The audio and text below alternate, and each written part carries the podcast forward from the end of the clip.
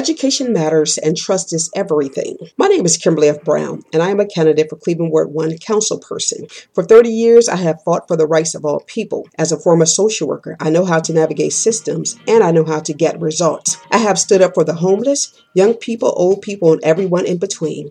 I have boldly spoken out about injustices and civil rights violations. I boldly stood up for nine year old Saniyah Nicholson, who was gunned down on the streets of Cleveland.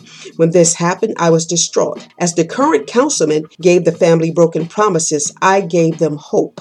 I helped to champion the Saniyah All Law to make sure that people are warned about unsafe areas. We are living in some dangerous times. I believe that cleanliness is the first step to safe neighborhoods. On Tuesday, September 14th, I am asking you for your vote. My name is Kimberly F. Brown, and I'm running for Cleveland Ward 1 council person. Thank you. This is Kimberly F. Brown, and I approve this message.